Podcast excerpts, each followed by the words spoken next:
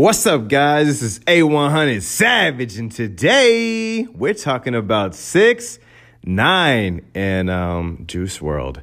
You know, Lucid Dreams, Mr. Lucid Dreams, that shit is so motherfucking fire. I'm just saying, man, this is a tough one, man. Like, cause Juice WRLD is like fire.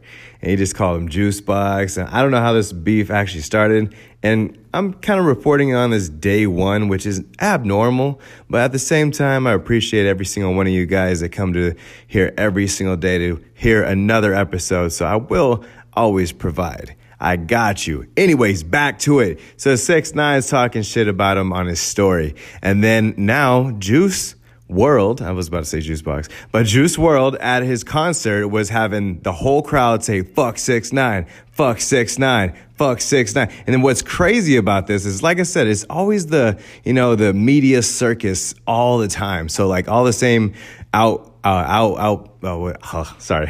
Sometimes, like I said, all the outlets out there, they be always having all the same content and all the things that they're reporting on. It's always the same thing.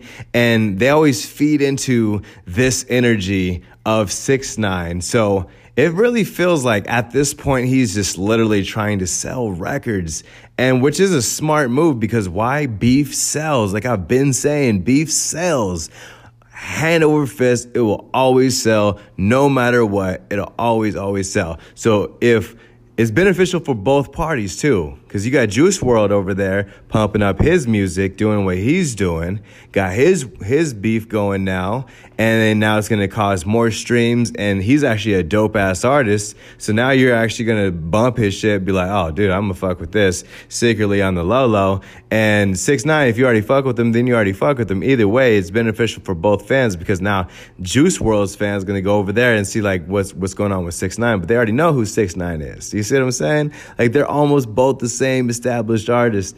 Um, but six nine does have more hits on the billboard, so we're gonna see what's going on. He's trying to go eight for eight, nine for nine, ten for ten. He tried eleven for eleven, all the way up to a million. Man, he's trying to make that shit happen, bro. Like I'm just saying, bro. This is this is this is something that you really want to like tune into because it's definitely like WWF Wrestle motherfucking mania on the me the mainstream media right now about these two people. And whoever whoever he beefs with next is going to be the same formula. And that that's what's dope. That's what's interesting about this whole situation because it's it's what's called safe beef. No one's going to get hurt. We're going to talk a bunch of shit. I'm going to fucking do this and I'm going to do that. I'm going to turn up on you cuz I am a troll.